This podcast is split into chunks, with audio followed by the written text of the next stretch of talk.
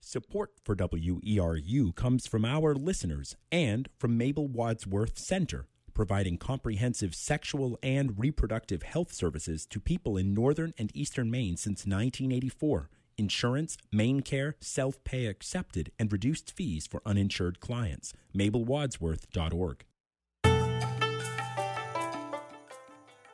Okay, you are tuned to WERU FM 89.9 Blue Hill and WERU.org. Healthy Options with your host, Rhonda Feinman, is up next. Good morning. I'm Rhonda Feinman. This is the Healthy Options program. Today, we welcome back Dr. Beatrice Szantyr for our yearly talk on ticks, Lyme disease, and other tick borne illnesses. Dr. Szantyr is an internist and pediatrician living in Lincoln, Maine. She's a fellow of the American Academy of Pediatrics and a member of the American College of Physicians. She participates in the state of Maine CDC's vector borne disease work group and the International Lyme and Associated Lyme Disease Society, that's ILADS, and has lectured on Lyme disease and related tick borne disorders throughout Maine, New England, and the U.S. to both professional and community groups. Dr. Szantyr also serves as a medical advisor for Maine Lyme, a nonprofit dedicated to decreasing Lyme and related tick borne diseases in Maine through awareness, prevention, education, and advocacy. Welcome back to Healthy Options, Dr. Beatrice Szantyr. We appreciate you joining us today right here on WERU. Hello, B, are you there? Well, okay.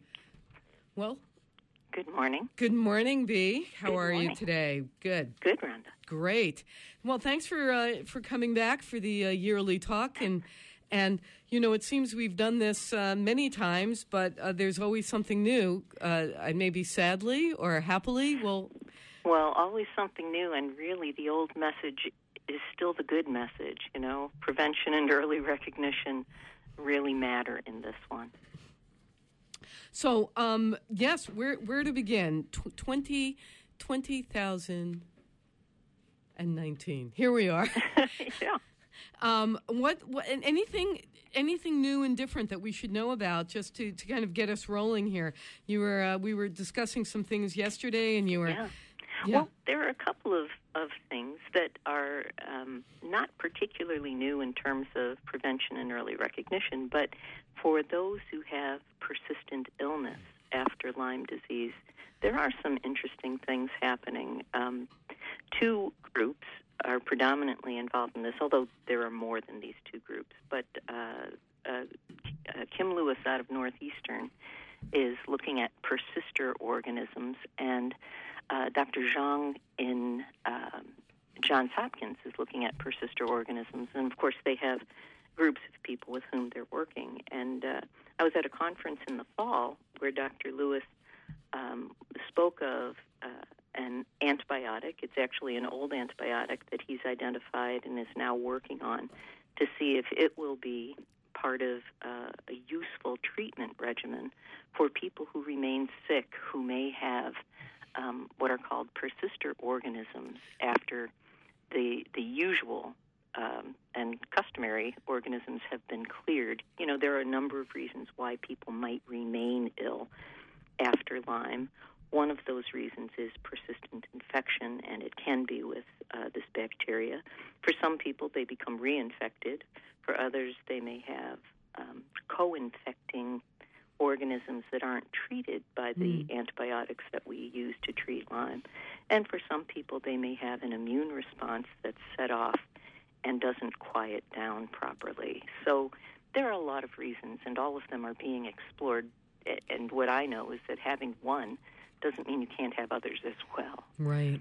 So it's exciting news that these folks are looking at these organisms. And Dr. Zhang out of uh, Johns Hopkins' work has been really helpful, has led to some studies by clinicians looking at combinations of antibiotics that he has used um, in the lab. And, and some of this early work is looking good um, for resolution of symptoms for people who have been ill, sometimes for very long periods of time. And it, in, yeah, it And- involves treating it more like um, we approach things like leprosy or tuberculosis, which we know are slow growers and can persist, can be latent, and almost always require a combination of antibiotics to um, to resolve the infection. So, so lots of exciting stuff. But Dr. Zhang's very exciting article that just came out um, is with an animal model of this persisting infection.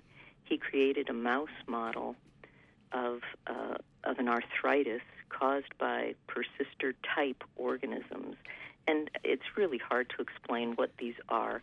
It's not that they're resistant to antibiotics. It's not like, you know, we give an antibiotic and we don't wipe out all of the, the colonies and they develop a resistance. It's not like that. It's this is a, a colony of the organisms that were never susceptible to the usual antibiotics. So, this mouse model of arthritis is very exciting because it's the first in life kind of model of this persisting infection. And the two points that I took away from from this this new piece of uh, work is that first, the arthritis itself was more severe in this form, and second, the usual antibiotics did not touch it. And so he, he used a different combination, more in line with his persister organisms, and was able to um, cure the mice. Dare, dare we, we, we, we wouldn't dare name what that antibiotic is at this point. no, yet. let's not. No, because uh, not yet. That would be yes N- not premature. Prime time. yeah, not in prime time, but, uh, but stay tuned. But it's exciting work. It's work that takes um, this this line of investigation from the laboratory um, to real life.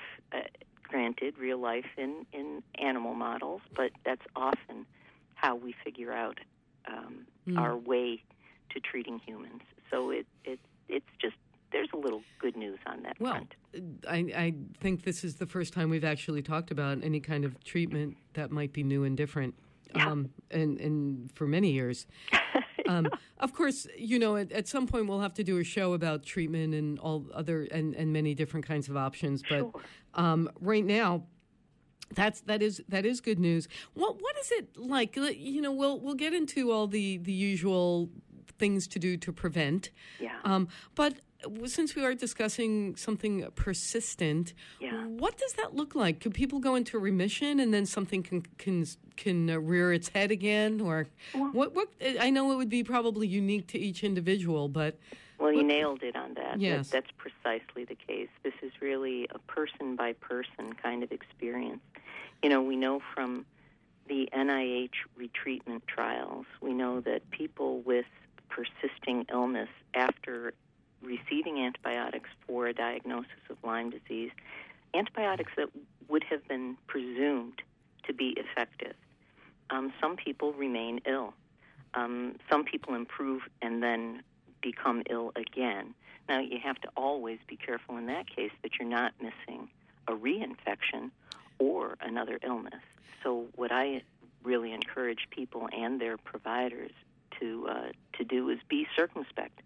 You know, you don't want someone who is only going to treat your Lyme. You want someone who will treat what's wrong with you, and that means doing good investigation, looking at other possibilities, and considering the possibility of a persisting infection.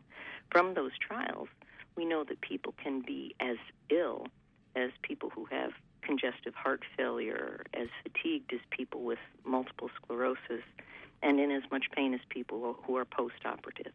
So it it can be a very um, debilitating circumstance. It is not always completely debilitating, but persisting symptoms, persisting illness after after a diagnosis of Lyme uh, really needs uh, careful, thoughtful evaluation so that we can figure out what those fevers are, what those pains are.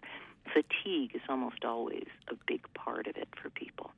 Uh, and it's a significant fatigue. You know, all of us get tired. And so we might imagine that we know what that means. But if you are tired because of illness, it's a very different experience of fatigue. It's like an energy wall, not just tired like you didn't sleep well last night. And generally speaking, people find that rest doesn't fully refresh them. So it's it, it's complicated. But the three, I guess, pillars of persisting illness after Lyme would be fatigue, some kind of musculoskeletal pain, usually of a migratory nature. By that I mean today it's a knee, uh, next week it's your elbow, uh, then it's your ankles. It's not always the same joint all the time, although it can be. And the last pillar would be some kind of neurologic kind of symptoms or involvement. When people have symptoms from those three areas, I think we have to think hard about whether their Lyme is, is persisting and then try to figure out because we don't entirely understand the mechanisms for persistence and we know that persisting infection is one of them you have to figure out on a person by person basis what the right way to approach um, this illness is and and move forward. You know if we had the answers we'd all do it. So when you say neurological um, bell's palsy? Well well, Is, you know, usually if people have uh, a Bell's palsy or a seventh nerve palsy and it's related to Lyme, um, that happens earlier than late. So mm-hmm. in the first few weeks to um, months of the illness. So that would be a late manifestation. Would it be a persistent one? Sometimes for some people, but um, it is often uh, neuropathies, so uh, either pain or uh, numbness and tingling in an extremity. It can be um, symptoms of, of pain along a nerve root. Um, it is often um, a problem with your thinking. Uh, cognition becomes um, impaired in ways, perhaps, especially, I guess, with memory uh, and attention. Usually, short-term memory is is involved so that it becomes more difficult for people to do their usual activities because their brain just is not as engaged. A, lot of folks talk about a brain fog, mm-hmm. that sense of just not being able to get out of your own way. So, well, and oh, and I guess I didn't mention this too, but for some people, it also involves um, mood disorders or um, other neuropsychiatric kinds of symptoms. Although that's not uh, perhaps as uh, as prominently known, we know that certainly uh, it is another element that we need to be really aware of in people who remain ill. Mm. So. I would say also that sometimes Lyme does not get diagnosed, and I, I, I would imagine uh, maybe you can clarify. I don't think the blood tests or the diagnostic tools we have have changed well, we haven't really gotten any farther than we were. Uh, certainly, last time we had this discussion. But you know, the problem with the blood tests that we do have, uh, they are not. They're just not good enough. Um, early in the disease, so if you have um, early symptoms of Lyme with the rash or flu-like symptoms, the test may not be positive because it takes two to six weeks to develop an antibody response to the disease later in the disease, the tests don't perform equally well for all the ways that people might have um, might, might present with their illness. So, if you have a flaming hot joint, the tests are actually really good for that. About 97% sensitivity in a flaming hot joint. But if you have neurologic symptoms, that problems with cognition or neuropathy or sleep disturbance, I mean, this whole list of neurosymptoms, the tests are only about 72% sensitive for hmm. those kinds of presentations. So it's not perfect. And then when we get to persisting illness, we don't know what to do with the test because you can be well and the antibody test might still be positive, or you can be ill and the antibodies can have waned. So, eh, not a perfect world. We don't have tests that can reliably tell us who has an active infection and who doesn't. You know, we'd love to do cultures and PCR, but it's a slow growing organism. It's not often found in, in blood. And and for PCR, although it's great if it's positive. What, what does PCR mean? Oh, I'm sorry. Uh, polymerase chain reactions. It's looking at the DNA of the bacteria. Oh, wow. Um, and if we do that in blood and it's positive, it's really very good evidence, but it's rarely going to be positive in blood or in spinal fluid because this is an infection of relatively few organisms. And the organisms tend to get into the tissues. They don't hang out in the blood. So it, it's, it would be great if we had a direct test that could tell us. So I, I have seen people um, who have odd presentations you know, something yeah. neurological or something, yeah. the brain fog. Never saw a tick, right. didn't get the rash. Right. Um, people are telling me and have, well, we did the Lyme test and it came back negative, so we ruled out Lyme. Well, and I, I hear it regularly, and I'm, well, I'm not sure we really ruled out Lyme. well, it's not wrong to look at other things. No. You know, but it's also not correct to say that a negative test rules out Lyme. The way the tests are usually ordered at this point is uh, what's called a two tier system of testing. So there's a, a first test that's done, and only if that test is positive or iffy does the second test get done. It, usually that's that's how people would tend to order it. It's how it's recommended to be ordered. The problem with that system is the sensitivities are not sufficient to do it in the two tiered way. So let's say uh, that we have an, uh, a test that's 80 or even 85% sensitive, that first level test. Well, that means we're missing 15% of people mm. with the first test. If your second test is also 80 or 85% sensitive, then we've we've compounded that, right? right? So so we can miss, you know, as, up to 40% of people if we use the test alone or the test as the most important data point. What I think it's important for people to recall is that no single data point trumps all the others. It, it's the story people tell. It's the situations they've been in. So if you have the history of potential tick exposure and you have a flu-like illness in high tick season, even if you didn't see a tick or a rash, then I think even uh, some of the most conservative physicians would say you have to seriously consider Lyme with or without a positive test. You can test early, you can test a second time, but maybe we should treat flu like illness history of potential tick exposure this time of year should um, get your uh, provider's attention on Lyme or a Lyme related illness. The other issue with testing, of course, is that there are other bacteria that cause Lyme like illnesses that will never test positive right. on those tests, like Borrelia miyamotoi, which is a, a distant relative of the Lyme bacteria, and we know that we have that in the state.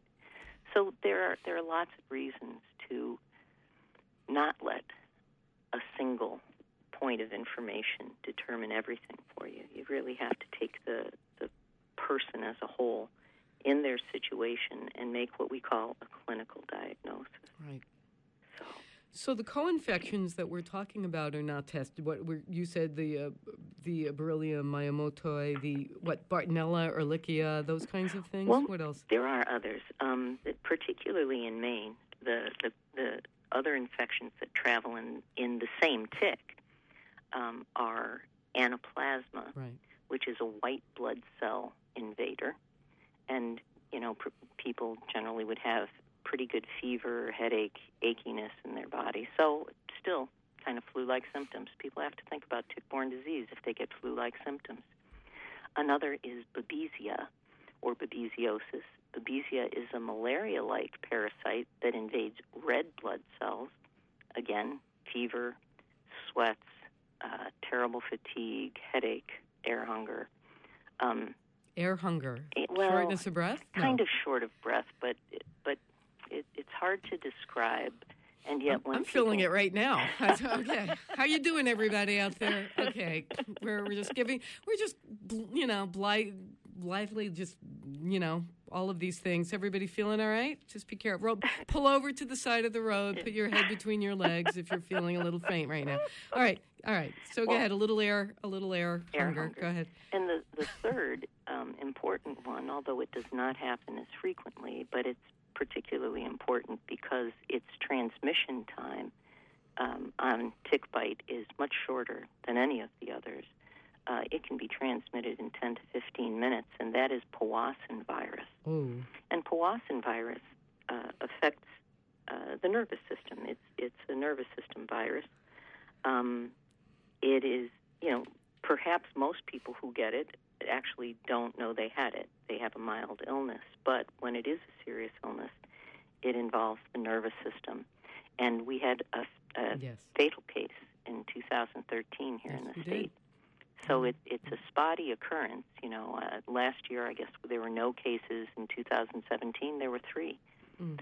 But but its transmission time is is 10 to 15 minutes, unlike the others where you know something. Although it may be under 24 hours for for for Lyme, it's probably 24 hours or more most of the time. For Babesia, more uh, longer most of the time. Anaplasma is within 24 hours can be transmitted, and and so I, you know, early removal of ticks is important, but keeping them off of you is probably even more important. And, Ah. and there are ways to do that. We will talk about that in a second. I, I just want to do a little business here for people who have just tuned in. I'm Rhonda Feinman. You're listening to the Healthy Options program on WERU Community Radio, and we're discussing ticks and tick borne illnesses. Our guest today is Dr. Beatrice Szantyr. She's with us by phone. And um, thank you for being here. Let's continue. So we're when when we have uh, that kind of um, of situation where whether you've had the rash or not, and you're having Right. these uh, this kind of acute illness. Yeah. Um, I guess I, I do want to just mention this that we, we this is still being given the the two dose doxy. Can we talk about that? And we're Oh. talking about doxycycline still Yes. at the moment. Um, on that plane, I know again uh, we have very sophisticated listeners here at WERU, and we can be talking about all the homeopathy and Chinese herbs and other kinds of things uh, at some point that can also be used um, in conjunction with with. Um, with what we're discussing today, uh, I want to put that all out there. But right now, um, let's talk about the doxy and and what we know and about co-infections and some of the things that you're an expert on. Still a beginner. Well, Absolutely still all a of us. I- hope so. Um, but let's let's talk about uh, that single dose doxycycline because I think there is some confusion around that. Um, single dose doxycycline uh, is a preventative for Lyme disease. Um, in if you have a, an identified tick attachment, and specifically a black-legged tick or deer tick, the Ixodes scapularis, the tick that carries the bacteria that causes Lyme. It is a preventative measure. Um, now, it's based on a single study, and there were problems with the study, so we could we could discuss whether it's really uh, a useful preventive measure. But first, I want to eliminate some ideas about it. It is not treatment for the rash of Lyme disease. It is not treatment for suspected Lyme disease. It is a prevention technique. So uh, I've become a little alarmed because people tell me that they see their provider, they have an expanding red rash, um, which is the, the, the rash of Lyme disease. That is the most common presentation, a uniformly red expanding rash. Generally, it happens at the site of a tick bite, but most people don't see the tick. Only about 30% of people ever um, actually see the tick that gives them the rash. So, if you have a rash, an expanding red rash, you have erythema migrans, the rash of Lyme disease. That is Lyme disease, and that needs full treatment, not single dose or two doses of doxycycline. That needs full treatment. And the best treatment, according to the earliest studies that were done, is three weeks of doxycycline if what you have is the rash alone. Now, three weeks of doxycycline is a good choice for two reasons. One, it treats the bacteria that causes Lyme disease, and the other is that it also treats anaplasma. So, doxycycline is a really nice antibiotic to use in this circumstance. What I tell folks is, you know, three weeks is what we're starting with, and then there needs to be follow up because you should be well at the end of that. In the studies on early Lyme, three weeks of doxycycline was curative in between 75 and 80 percent of, of patients in the trial. Um, and interestingly enough, if you were not cured with it, retreatment with another three weeks took you the rest of the distance. So this this needs to be followed up.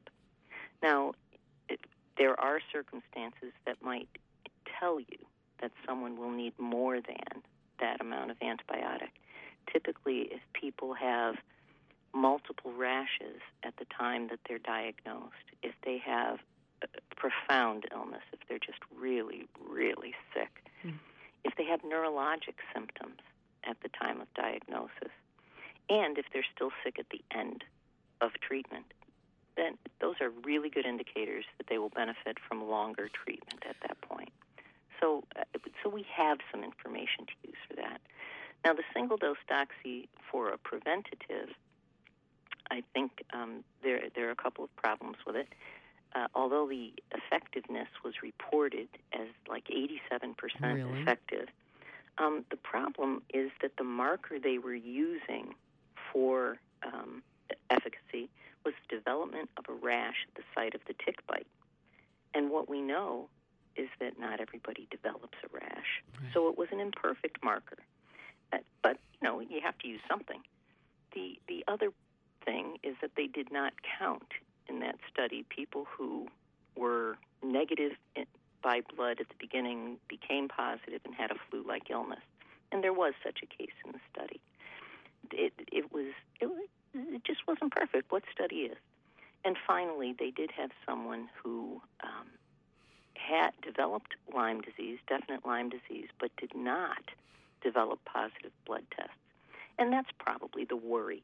So what if it's even 50% effective at preventing it? You know, should you do it? Well, maybe yes, maybe no. Maybe there are longer treatments that would work better. But the the as long as you and your provider understand that you could still develop Lyme disease and you might not have positive blood tests if you do, then I, I don't get too pushed up about it. But I think I think that that particular nuance is not well understood. No, I think people think that they're being treated. Yeah. And now we're safe. Um, the other thing is when you start taking, if it, we're saying that this is a very slow growing bacteria. Yep. And so you've gotten a, a tick, and we're we're going to talk about how to remove a tick in a minute. Yeah. Um, but when you have a tick, you've taken it out. Let's say it's not, as we say, a compromised tick removal will yeah. I'm, I'm getting ahead you of myself. You get a whole tick. Yeah. Okay. Nice, nice removal. Okay. Good. And you've taken the two doses. Doesn't that affect your immune system? Doesn't it? And and then what? Doesn't that change how how the blood test would react anyway? Precisely. Um, it it doesn't necessarily, but it can turn off your antibody response. An early dose of antibiotics can be insufficient to treat the infection, and yet turn off your body's antibody response. And so you may be, you know, six weeks later really sick, yeah. But your blood tests will be will negative. Be negative. And yeah. so, yeah, another reason not to so, totally rely.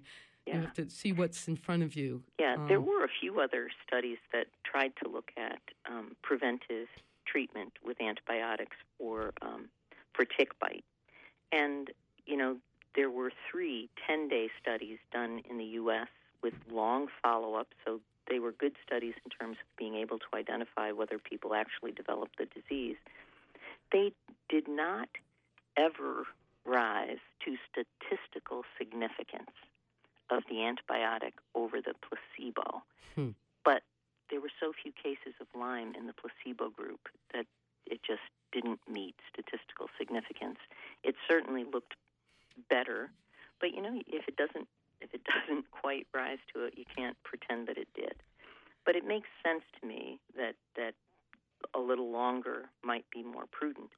There was a mouse, well, there were two mouse studies that looked at this. Again, this is an animal model, but the mouse studies uh, compared a single dose of doxycycline, similar to what was used in the people study, with a long acting doxycycline. Don't get your hopes up, it's not available to people. Hmm. Um, and what they found is that the single dose doxy was about 43% effective at protecting mice. Now, I find that amazing that it was protective at all, but yes. 43%. And the long acting doxy was 100% effective. And it was active in little mouse bodies for 19 days. Whoa. So something between 10 and 19 days might make some sense here or, or longer. There are some physicians who treat for three weeks. They treat it like early disease. You know, what I guess the take home message is for people is it is not well worked out in humans. So you can have some involvement in this decision making, but it's not well worked out. The the single doxy single dose doxy is not a perfect answer. There was a study in Europe that also tried to replicate it. This was reported out at a conference last year. I haven't seen the paper yet. And in the European study, uh, which very much reflected what the, the American single dose study looked like, uh, it was about 53% effective at preventing Lyme disease in their study population.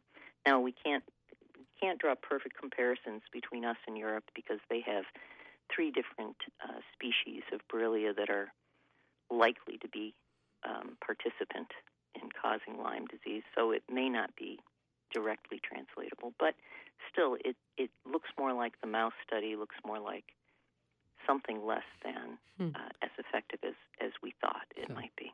Two weeks, three weeks. So some some longer amount of doxy hmm. if if it's a tick bite that needs um, needs prophylactic antibiotics. Now, some people don't want to take antibiotics, and I, I can't prosecute them for that. So, are there things about the tick bite that might um, push you over the edge towards it? Well, it turns out this has been looked at a bit. If the tick appears engorged, if it looks like it's a little swollen, if it's not a nice flat tick, that suggests it has fed long enough to transmit disease if it's carrying it. Now, not all ticks do. So, is the tick engorged? The second thing, how long has it been attached? You know, for a lot of years, we poo pooed people's information around this because people generally are not good estimators of how long a tick has been attached. Well, there was a study that was done that said that it doesn't matter that they're not good at it. It turns out that their estimations seem to make some impact on whether uh, you get infection or not. So if people estimate a longer period of time, you know, something out like it could have been there two days as mm. opposed to four hours, that's important information. Right. The third thing is whether the tick is positive for um, any of the infectors. Now, unfortunately, you can't have that piece of information when you're making your decision, but that'll come later. So, getting the tick tested and the UMaine is testing now. It's oh, not okay. only identifying; oh, it great. is also testing. We'll have that information on the website Great. when we when we put this up. That'll yeah. be good. I know we have we can send it to Amherst, uh, but it's yeah. great to keep it in the in the neighborhood. Well, we it, would be great to use our in-state, and I believe that their cost is is extremely reasonable. I think they I they do PCR testing for uh, and that PCR again for those who just tuned in uh, is DNA. They look DNA the testing. DNA of the organism. Right. They do it for the Lyme bacteria, Borrelia burgdorferi. They're looking at anaplasma, and they're also looking at babesia. Now, you know, if you're well and your tick tests positive, should we treat you? Well, probably not. Well, if mm. you're sick and your tick tests negative, should we assume that you don't have a tick-borne disease? Probably not. so it's not a perfect world, but it's another piece of information that we can use to try and, and make our decisions and individualize this kind of treatment. And you mentioned the fourth factor, and that is the complicated tick removal. If the tick breaks, you know, although we don't worry that much about the mouth parts being left behind, it's going to act like a splinter. It's either going to fester or it's not. So the mouth parts don't worry me as such, but what that represents does the breaking of the tick. That means that tick fluids, tick body fluids, can escape into the wound, and that can um, take a short duration tick attachment and turn it into one that, that is disease causing. So, you know, there are things, always things to consider as you're as you. Oh goodness. Well, let's just take a, a, moment here again. This is Healthy Options program on WERU Community Radio. I'm Rhonda Feinman. We're talking with Dr. Beatrice Szantyr about ticks and tick-borne diseases, how to do clean tick removal. Don't annoy the tick. Right. Don't right. annoy the tick. Right. Says and Dr. So find, Szantyr. Find those tweezers um, as close to the skin as you can. Right. And using steady, gentle pressure pull straight up. You'll see the skin tent a little bit. That's okay. Don't stop. Just keep steady, gentle pressure straight up, and the tick will come out. And it Whoa. comes out a little hard.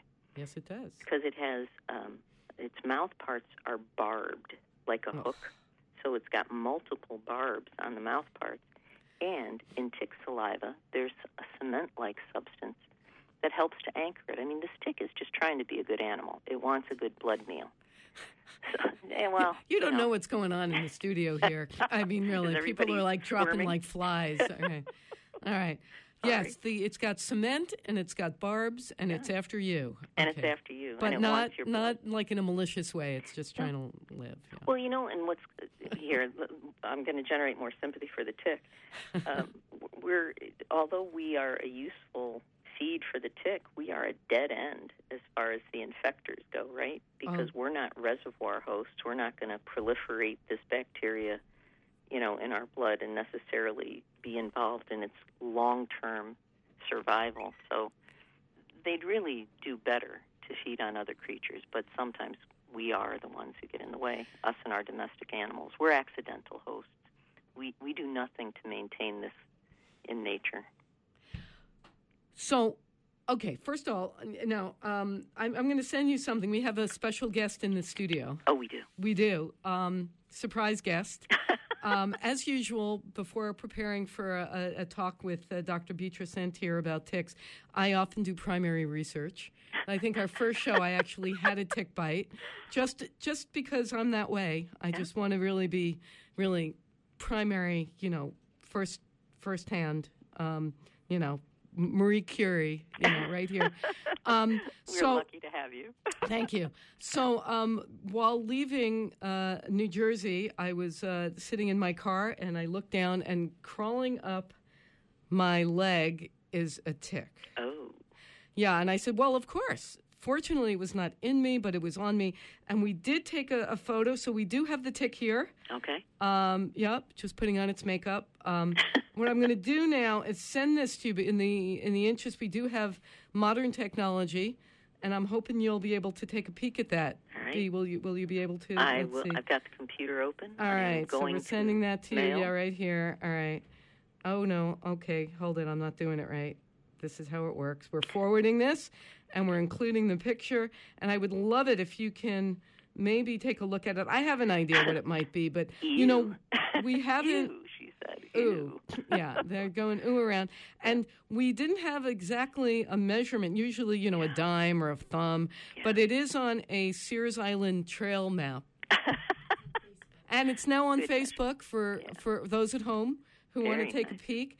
Um, we do also know that we have deer ticks here. We also have the um, long, what is it? The Well, longhorn? no. Well, New Jersey has longhorn tick. Oh, but we but don't. We we don't yet. We have. Uh, there are probably 14 tick species in Maine, and probably three of them are important for people right Okay. now, and that Right. would be the deer tick, Ixodes scapularis, I- the, the dog tick, Dermacentor variabilis, and um, I guess a growing population of a third tick called the Lone Star tick, or The Lone Star, that's the one, yeah. americanum. Yeah. Oh, my. Well, well, well.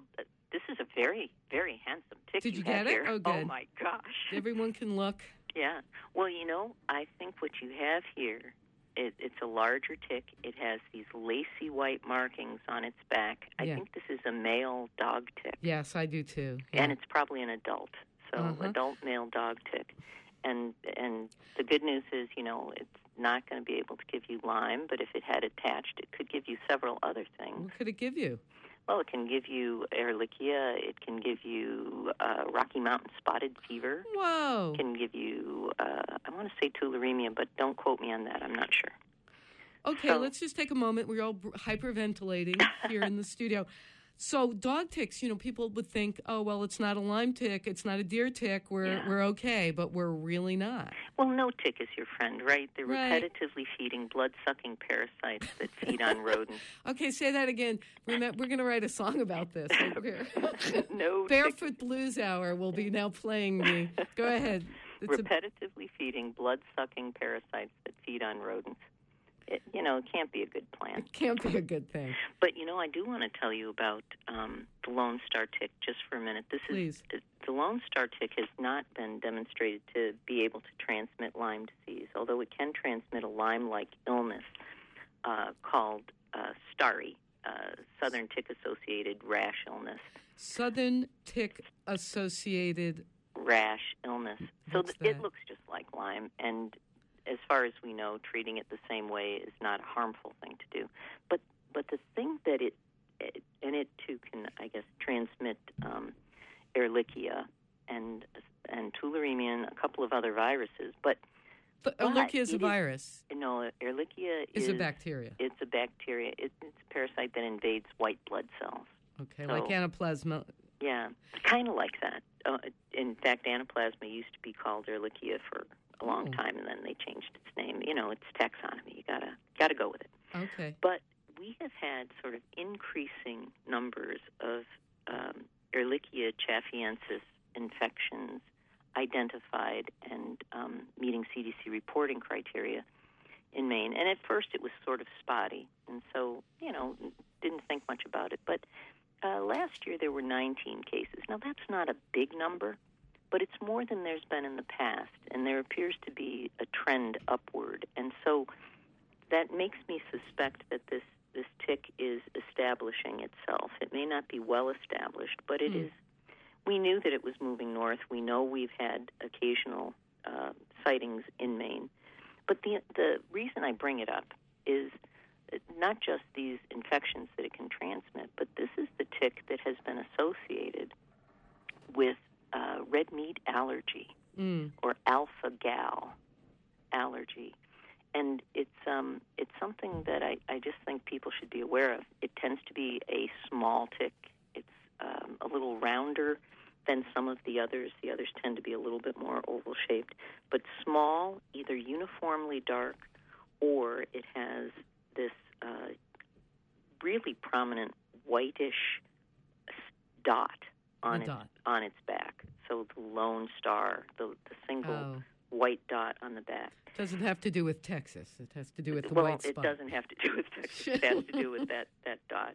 And so it just so dog ticks have lacy white markings, can almost look like racing stripes. They, they do. And, you know, Uh, it's really hard to say if this is bigger because we don't have that dime or we don't Yeah, have that. no we have an. L from, you know, Right. trail, but that I don't think that's useful. But Uh, Well, size-wise, dog ticks tend to be bigger. yeah. Um, deer ticks tend to be smaller. When I think deer tick, um, I think either uniformly dark or two-toned, and I think poppy seed for the nymph and sesame seed for the adult. Mm. Um, so these are a little bigger than that. Okay. Um, the lone star tick is a little bigger than that. Not much, but you know Okay. this is all relative. And the dog tick would be the biggest of these three. But size is difficult, so you've got to know about the uniformly dark or two-toned, uniformly dark or single spot, or lacy markings, because those will be there even if the tick has fed. And that's the, the key, because once these ticks feed, it's very difficult to determine a Mhm. size difference. Mm. Um, they, they all they can look pretty big so- unless they're side by each. It's very hard to tell, but the markings will still be there, so you can know what the tick uh, what the tick is. So, a couple a couple of things. Yep. Um, one is you have a compromised tick removal. You're saying if you're not sick, but couldn't I mean, how long would it? It would vary by individual.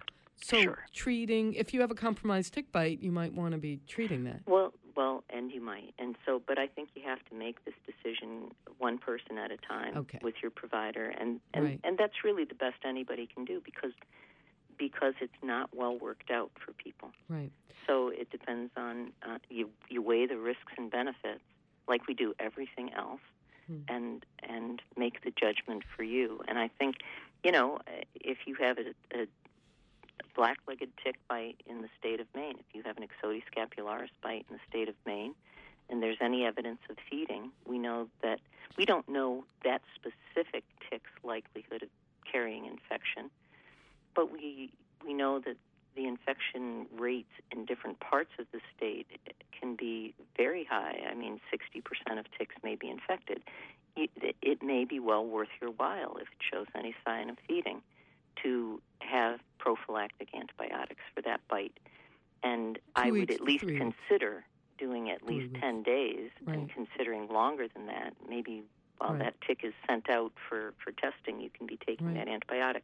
Because we have to start the treatment within 48 to 72 hours of the tick attachment um, in order to prevent infection, or it really just doesn't seem to be effective beyond that point. They make a biofilm. They protect themselves. They're very creative. This They- bacteria. They, well, it, survival is part of its game. You know, it's an, it's very old bacteria. It's been around for thousands of years, so it's it's gotten very good at Hmm. survival. So, so that leads me to say we've got to keep ticks off. Okay, yes, we do have to discuss the, the, the basics. Now, I also want to say that, B, you and I have had this conversation in November when I got, again, primary research in November. So Yeah. while, we, while it is the 1st of May, happy birthday, Belfast, uh, WERU.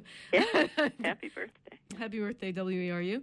Um, and, uh, but um, this is something to be thinking about all year, sa- sadly. I think sadly it is. You know, there are no longer any months of the year without um, reported cases of Lyme disease happening in them. Yeah. in Maine or nationally, but Right. but in Maine in particular, uh, the the most um, prominent time, I suppose, still are the summer months, June, July, and August. Those are the the peak months for reports, and that makes sense. It reflects the activity of the nymphal stage of the tick, again about the size of a poppy seed, so easily missed, and people are definitely more outdoors. So the nymphal tick starts becoming active probably sometime in May in the state of Maine. So um, it, it, if it gets its blood meal or if it doesn't, um, the adult tick will then start feeding in the fall. So uh, September, October, November, we see another little spike of of cases. If the adult fails to get a blood meal, it winters over and you know can be under the leaf litter, well insulated by the snow, so it survives. And when temperatures get above freezing, it begins questing again for its blood meal. So we see an additional little spike in um, April, May, June. We start to see that, and that's probably reflecting um, the adult tick becoming active. You know, most of the time, March is warm enough to support that, but we do have mild days in in the winter now. It's it's um it, it it's a problem year round. So how do you protect yourself? Well, um, you can wear light colored clothing when you're outdoors. They're dark colored ticks. It, it's useful for you to identify them on your clothes. Um, if you tuck your shirt into your pants, pants into socks, create that ever so slightly nerdy but stylish appearance that uh, the game wardens have made famous, then you have created a barrier from the ground to your wrist. If you wear treated clothing, and I can't emphasize this enough, if you treat your clothing with permethrin, which is useless on your skin but superb on fabrics, you can kill ticks and mosquitoes on contact. So there was a study done. Well, yeah, but it's summer, and I can't, you know, I can't wear long pants treated with permethrin. There was a study done that showed that if you treat your shoes and socks, so sneakers and socks, that there are 73 times fewer tick attachments than if you don't. That that's a huge number. So at least get shoes and socks. Now you have to treat with permethrin ahead of time because you need to spray the fabric and let it dry in. Once it's dried in, it will last through several washes. or you can purchase pre-treated clothing or send your clothing to be treated by a company called Insect Shield, in in which I have no shares. Mhm. but Insect Shield will treat your clothes, or you can buy treated clothing, and um, that will last through 70 washes. That's they feel it's the lifetime of the fabric. So, you know, it's it's a worthwhile thing to do. Designate a set of clothes, the garden clothes, or the the scout uniform, or The the hiking hunting clothes. the hunting clothes, the hiking clothes. You know, set yourself up. I, I want to remind gardeners too that if you're on your hands and knees, then shoes and socks needs to be looked at. Um, Gloves. yeah, think about what else is down close to uh, the vegetation. What else you need to, to treat. No, I guess we should say when it's wet, if you're doing it yourself, it is toxic to Uh, cat. cats. Yeah. So Yeah. once it dries in, no. But while it's Yeah. wet, yes. So be kind to your cat. Yeah, but and I always tell folks, you know, spray it in a well ventilated area. Treat the clothing because yeah. you're going to spray it to the point of wet. Now, the safety of permethrin in fabric next to your skin is a little different than its safety as you inhale it. So you want to be in a well ventilated area. It is. It's a chrysanthemum derivative. It's relatively safe, but still, you know, I'm a simple thinker. Do things in a way that limits any toxic exposures. So you've got your clothes done up. Um, if you then use repellents, you can use them fairly sparingly. Uh, DEET is still the gold standard, 23 to 50 percent. Less than that really probably isn't effective for ticks. But the real key is read the label. You want to use an EPA registered repellent if you can. Uh, what the registration tells you is that it's been evaluated for Mhm. safety and efficacy. So DEET is one. Picaridin at Yeah. 20% has been found to be very effective, in some studies more effective than DEET. Um, IR 3535 uh, at at least 15%. More products are offering it at 20%, 20%. now. But at least 15%, that was the studied dose, found to be comparable to DEET in efficacy. Its claim to fame, they say, is you don't have to wash it off after use. Again, I'm a Oh. simple thinker. wash, wash it everything off. Wash it off. Why wouldn't you? Right. And you know the problems. We have 60, almost five years of safety and efficacy data on DEET, and in, the problems have arisen when high dose, repeated applications were given over a lengthy period of time without washing it off in between. One hundred percent DEET, you don't need that kind of Well, you percentage. just don't. You just you don't. just don't.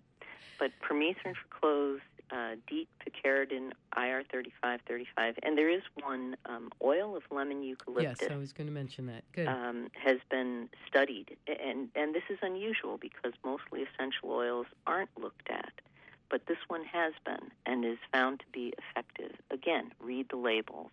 It's usually not um, approved for under three year olds, and you got to be careful with you know skin uh, irritation I, and I don't such think you, that. you. Excuse me. You Yeah. wouldn't put it on. You, you don't put essential oils directly on your skin. Um, you have to dilute it and have Yeah. some carrier of some sort, aloe vera or Yeah. something. You know. Um, Yeah, there are a couple more um, Yes. uh, natural products that have not gotten. Well, actually, I think they have gotten EPA registration, but they're not available yet. Uh, one is available called undecanone. Its trade name is BioUD. It's a wild tomato plant ooh. um, repellent, and it has a good good reputation. At least a couple of studies that suggest it's it's effective. C- can you say that again? What's the name of that? It's uh, it's the number two dash undecanone U N D E C A N O N E. We'll have that on the website. Yeah, Undecanone. undecanone. Two U N D as in Deborah. Yeah. Uh huh. Yeah. Okay. And the other is one that is being developed, but I'm not sure is um, all that available because it's still uh, pretty expensive. It's a, it's been used as a food additive for apparently a long Oh, time, that's but scary. Okay. being identified as uh, a repellent. It's called newt ketone, N O O T K A T O N E. Wait, can we just take a moment to think about that for a second? Hi, it's a food additive, and now we're going to use it as an insect repellent. Okay, I, Well- I'm not even going to say another word. Well, just well, just sit but- on that one for a But minute. that's true for all essential oils, isn't it? I Uh, mean, they're considered safe because taken in small amounts, Okay. they are not. This is an aren't harmful. essential That's oil? why EPA doesn't look at it. Yes, it's from. okay, spell it again because I, I was being uh, that's you know, okay. Being N- being uh, M- Madam Curie here. Okay. N O O T yeah. K A T O N E, Newt ketone. Oh. It's um, it's found in either Alaskan yellow cedar Oh. or in citrus um, skins, I think. So if you've Hmm. ever had, I guess, fresca, you've had a little nootkatone. Oh, that is very funny. How about that? Uh, But anyways, it it, it appears to have a decent um, profile, and it looks like it's going to be effective, and it may even be effective for clothing. Um, though the studies that I have seen do not demonstrate its lasting ability the same as permethrin has. So, and then don't forget your tick check when you come in from Oh. from your adventure. Uh, a, a shower within two hours of your adventure, what, however you look and feel all over your body. Remember, behind the knees, in the groin, at the waistband, bra line, armpits, behind the ears, in the scalp. You've got to do a careful tick check. You find a tick, careful, timely removal, and uh, write it on the calendar. Remember that this happened. save the tick. Save the tick. and we can send it in, and we'll you know now we're saying Un- University of Maine. Did you say? And we'll have an address. Mhm.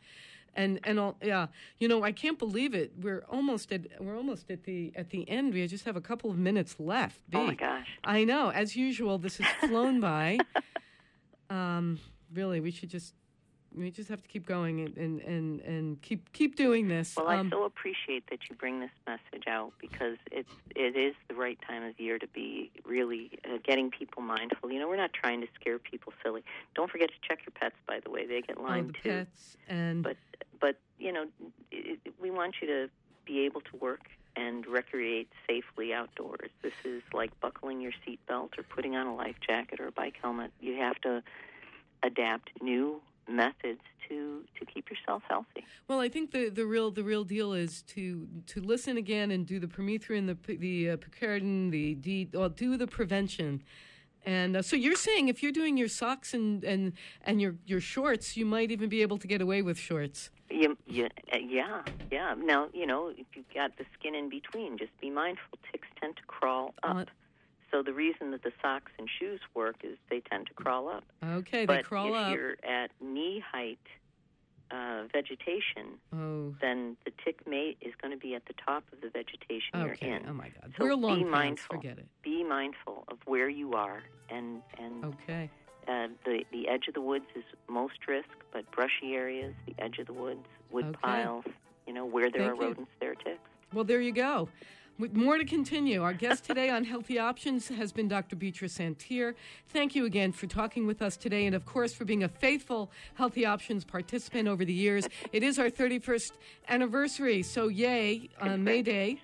Um, and for your continued efforts, thank you, B, for throughout Maine to educate us all about ticks, tick illnesses, and of course, prevention strategies. We'll have websites that you've recommended and the names of some of the products you've recommended. We do not get any uh, uh, kickback from any of these things we're talking about. Yes, me We'll- too. we'll have none of us. We'll have links to these and other information that was mentioned on weru.org. In the meantime, if you missed any part of the program or would like to share it, go to weru.org.